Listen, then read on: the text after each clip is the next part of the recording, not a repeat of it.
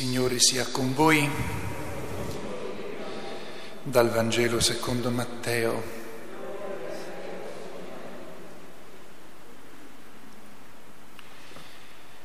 Nato Gesù a Betlemme di Giudea al tempo del re Erode, ecco alcuni magi vennero da Oriente a Gerusalemme e dicevano, dov'è colui che è nato, il re dei Giudei? Abbiamo visto spuntare la sua stella e siamo venuti ad adorarlo. All'udire questo il re Erode restò turbato e con lui tutta Gerusalemme. Riuniti tutti i capi dei sacerdoti e gli scribi del popolo, si informava da loro sul luogo in cui doveva nascere il Cristo. Gli risposero a Betlemme di Giudea perché così è scritto per mezzo del profeta. E tu Betlemme, terra di Giuda, non sei davvero l'ultima delle città principali di Giuda. Da te infatti uscirà un capo che sarà il pastore del mio popolo Israele.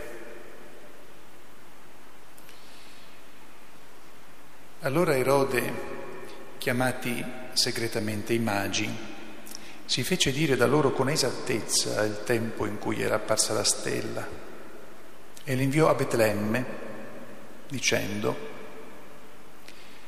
andate e informatevi accuratamente sul bambino e quando l'avrete trovato fatemelo sapere perché anch'io venga ad adorarlo. Udito il re, si partirono ed ecco la stella che avevano visto spuntare, li precedeva finché giunse e si fermò sopra il luogo dove si trovava il bambino. Al vedere la stella provarono una gioia grandissima. Entrati nella casa videro il bambino con Maria sua madre, si prostrarono e lo adorarono. Poi aprirono i loro scrigni e gli offrirono in dono oro, incenso e mirra. Avvertiti in sogno di non tornare da Erode, per un'altra strada fecero ritorno al loro paese.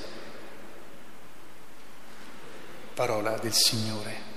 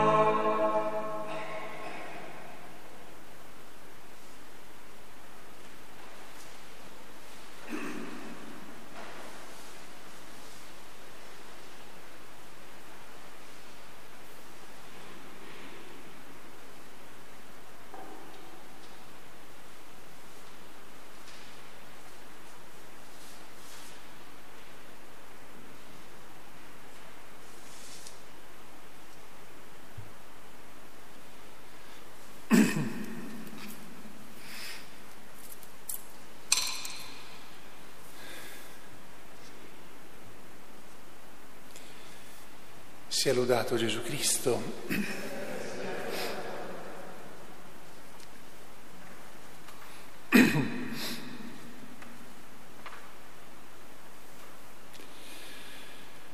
Quella che vi propongo oggi, questa mattina,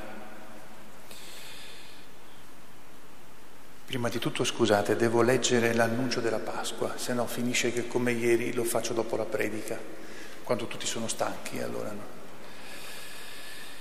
Annuncio del giorno di Pasqua, fratelli, sorelle carissime, fratelli carissimi, la gloria del Signore si è manifestata e sempre si manifesterà in mezzo a noi fino al suo ritorno. Nei ritmi e nelle vicende del tempo ricordiamo e viviamo i misteri della salvezza, centro di tutto l'anno liturgico è il triduo del Signore crocifisso, sepolto e risorto che culminerà nella domenica di Pasqua, 17 aprile. In ogni domenica, però, Pasqua della settimana, la Santa Chiesa rende presente questo grande evento nel quale Cristo ha vinto il peccato e la morte.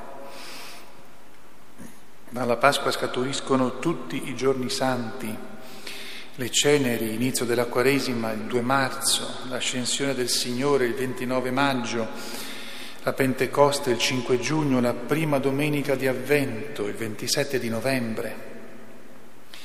Anche nelle feste della Santa Madre di Dio, degli Apostoli, dei Santi e nella commemorazione di tutti i fedeli defunti, la Chiesa ancora pellegrina sulla terra proclama la Pasqua del suo Signore, a Cristo Gesù che era, che è che viene Signore del tempo e della storia, lode perenne nei secoli dei secoli. Amen.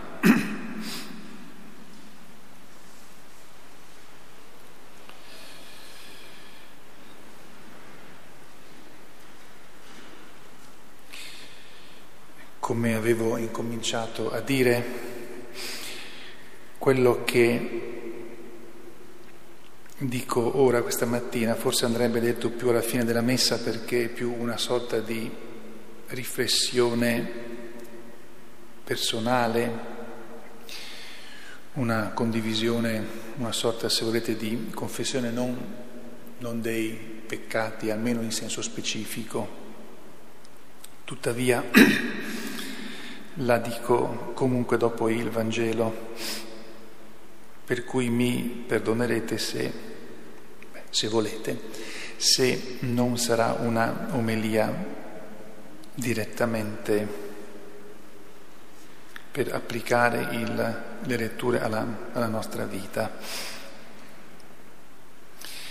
Una prima motivo di riflessione, soprattutto di preghiera e di eh, discernimento, o anche semplicemente di preghiera proprio per pregare, perché a volte bisogna pregare per capire e a volte, bisogna, e a volte bisogna pregare semplicemente perché bisogna pregare per stare davanti a Dio anche quando non si capisce nulla.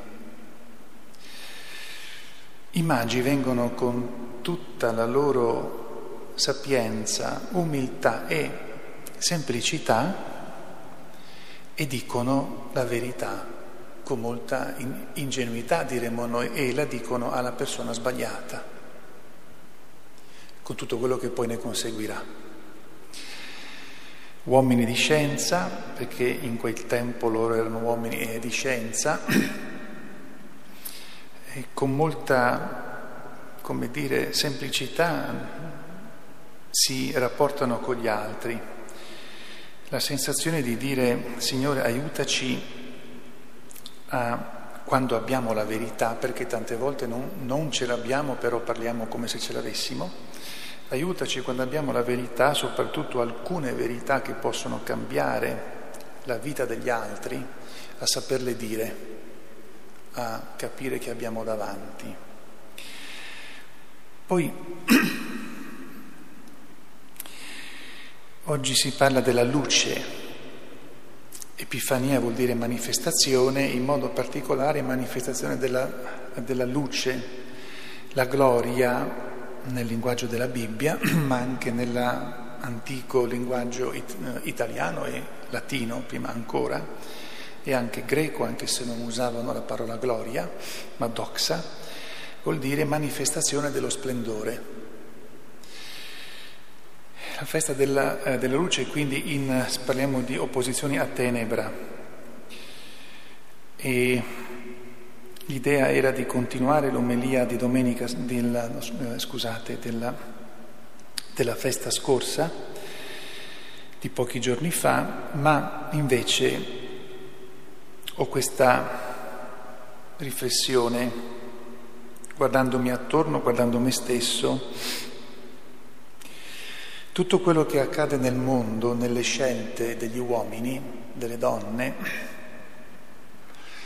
ha una sola grande causa che spesso sta nascosta Cioè, ci sono tanti motivi per cui le, le, donne e gli uomini fanno le loro scelte, ma ce n'è una che sta sotto di tutto, spe- di cui spesso non ci si accorge. Dov'è Dio? Dio sta al centro o è una sorta di soprammobile al quale mi devo rivolgere per le mie faccende quando mi ci rivolgo? Allora, chi ha Dio al centro e chi lo ha veramente al centro non è mai né superstizioso né fanatico. Chi ce l'ha come strumento di sicurezza è superstizioso ed è fanatico. Basta guardare noi, ma basta leggere con attenzione la Sacra Scrittura. Chi di Dio fa uno strumento è sempre superstizioso e fanatico. Chi invece ce l'ha al centro e quindi sa anche dedicare la vita per Dio, costi quello che costi, non è mai superstizioso e nemmeno fanatico, ma ha sempre una fede piena, profonda. Allora, dove è Dio?